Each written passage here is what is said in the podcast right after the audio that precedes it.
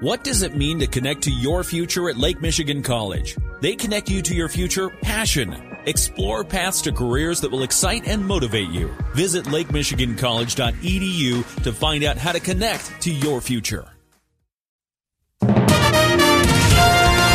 WSJM News Now. This is the 5 o'clock news block on News Talk Sports 94.9 WSJM. Brought to you by the Town Crier Wire. In the newsroom, I'm Andrew Green.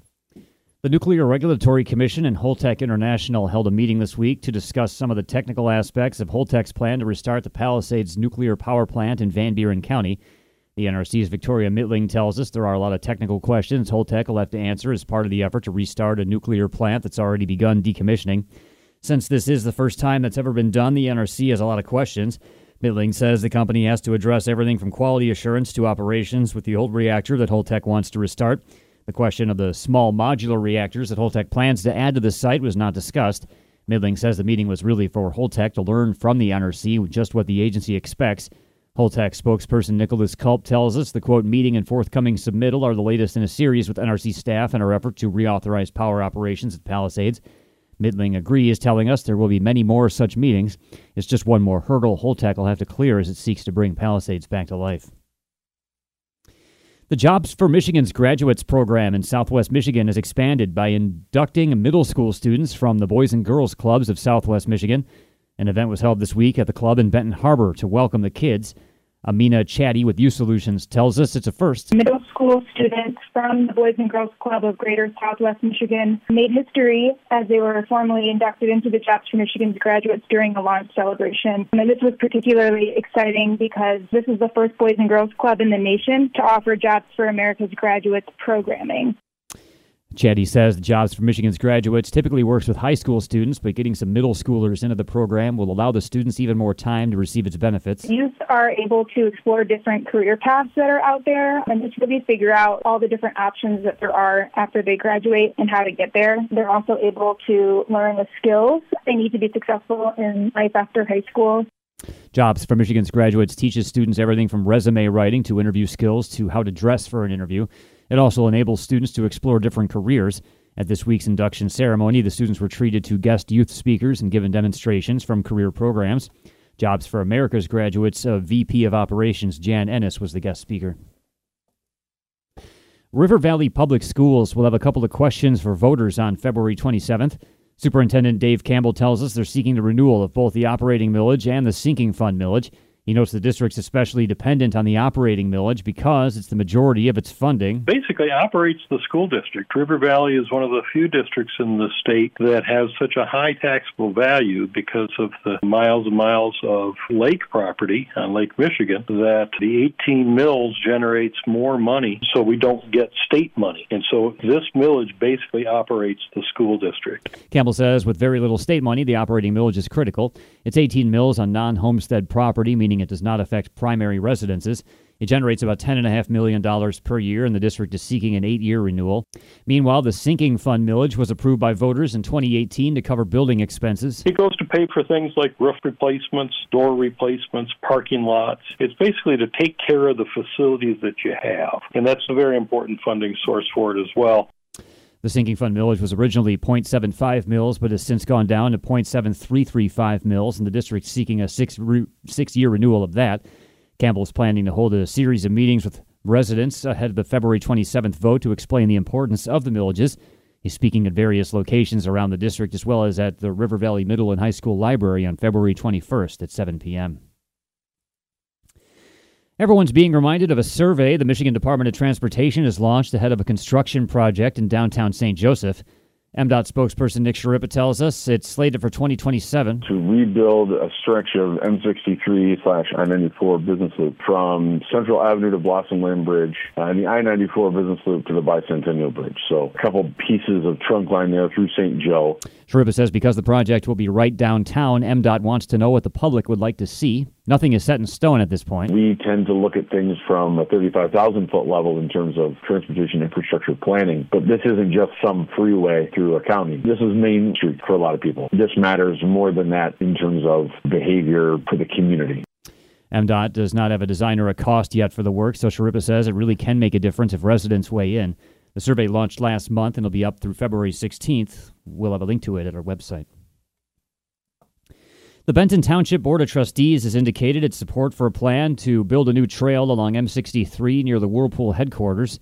At a meeting this week, Cornerstone Alliance's Zach Vaughn told the trustees the group is working with the Southwest Michigan Planning Commission, the Whirlpool Foundation, and more to develop more than three miles of paved trail to connect the Whirlpool Lakeview Bike Trail to the trails at Harbor Shores.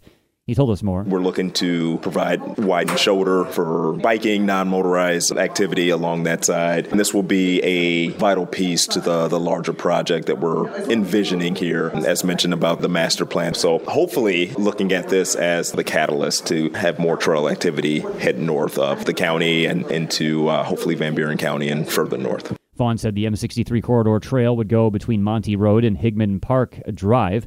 Supporters are securing funding this year and hope work can start next year. The project won't require any funding from Benton Township, but Vaughn said Cornerstone is asking for the board's support. Treasurer Debbie Boothby said that she's excited for the project. And the Silver Beach Center is giving all fans of Lego something to see this month. Silver Beach Carousel President Suze Shallon tells us young Lego artists are being invited to submit creations to be displayed at the carousel starting February 24th. They'll stay up through April 7th. She says it's a chance for young artists to show off what they can do. It's amazing what the kids will do. We're just so happy that they are enjoying this kind of creativity, that they're thinking about it. Nobody's spending any time on the phone or on television or video games. They're actually working with their own creativity, and that's the best part. The carousel will take up to 150 applications online for Lego displays. There will also be a builder's bash to celebrate on the 28th. Shallon says the West Michigan Lego Users Group will be invited in March 2nd and March 3rd to show off their creations from noon to 5 each day. These guys have been in a number of years and they never fail to bring it. They fill the ballroom. The Shadowland Ballroom is completely filled with Lego displays. They have built local landmarks, icons, things that they have done all Lego theme events are free for anyone to enjoy, but to submit Lego art, you have to be between 5 and 18 years of age. We have information on submitting entries to be shown at the carousel at our website. WSJM News now continues with your Bloomberg report.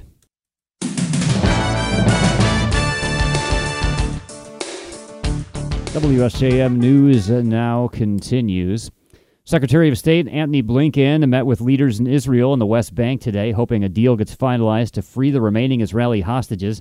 Hamas has responded to the proposal. Blinken said, quote, there's a lot of work to be done, but we are very much focused on doing that.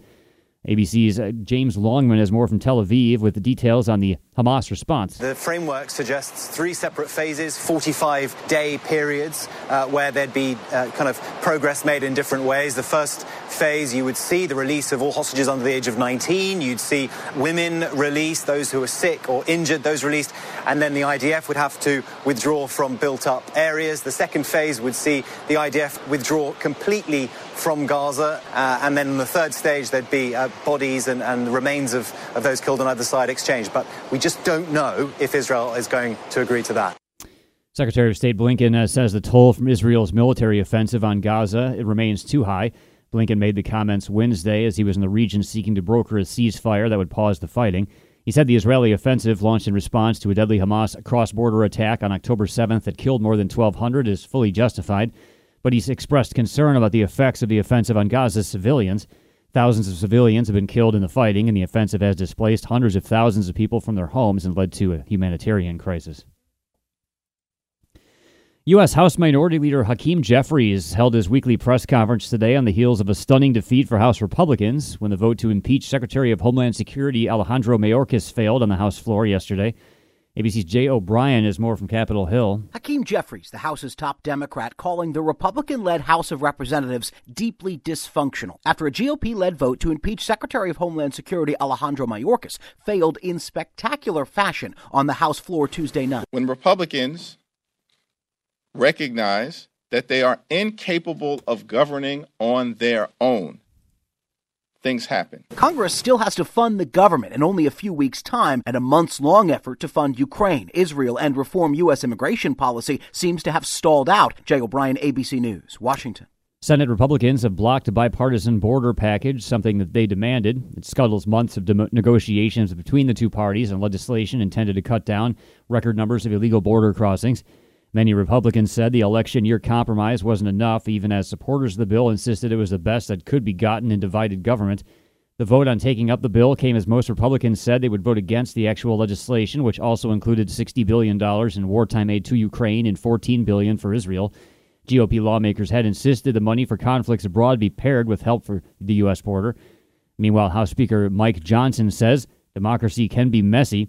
It was a messy scene on the House floor last night as the GOP led effort to impeach the Homeland Security Secretary failed, as well as aid for Israel. ABC's Stephen Portnoy has more from the House Speaker. Having failed in his two attempts last night to pass resolutions funding aid for Israel and impeaching the Homeland Security Secretary, Speaker Mike Johnson says democracy can be messy. And in the face of mounting internal Republican criticism, he insists. We have steady hands at the wheel. We'll get through it. Everybody take a deep breath. It's a long game. We're going to get the job done. Thanks for the time. Asked if the House might now take up an aid bill for Ukraine, Israel, and Taiwan without border security provisions, if that's what the Senate should pass, Johnson says simply, we'll see. Stephen Portnoy, ABC News, Washington. The European Union has set some of the world's most ambitious climate goals. More from ABC's Ines de la in Paris. The European Commission recommending that the EU cut its net greenhouse gas emissions by 90% by 2040, raising questions as to how the bloc plans to deliver on its targets. The announcement will trigger months of discussions. The European Parliament will have to approve the plan. Already, recommendations concerning agriculture were weakened after weeks of protests by farmers across the EU. Ines de la Cuetara, ABC News, Paris. The fate of former President Donald Trump's attempt to return to the White House is in the hands of the Supreme Court. On a Thursday, the justices will hear arguments in Trump's appeal of a Colorado Supreme Court ruling that he's not eligible to run again for president because he violated a provision in the 14th Amendment preventing those who, quote, engaged in insurrection from holding office. Many legal observers expect the nation's highest court will reverse the Colorado ruling rather than remove the leading contender for the Republican nomination from the ballot but it's always tricky to try to predict a Supreme Court ruling, and the case against Trump has already broken new legal ground. And security is ramping up in Las Vegas for this weekend's Super Bowl between the Kansas City Chiefs and the San Francisco 49ers. More from ABC's Alex Stone. With Sunday's Super Bowl only a few days away, FBI leaders say agents and analysts are looking at anything that could be a threat against the game or associated events. NFL Chief Security Officer Cathy Lanier says There is no known specific or credible threats to the game or any of the events surrounding Super Bowl. Drones are banned for 30 miles around the stadium, and weapons of mass destruction experts are working to safeguard the game. Alex Stone, ABC News.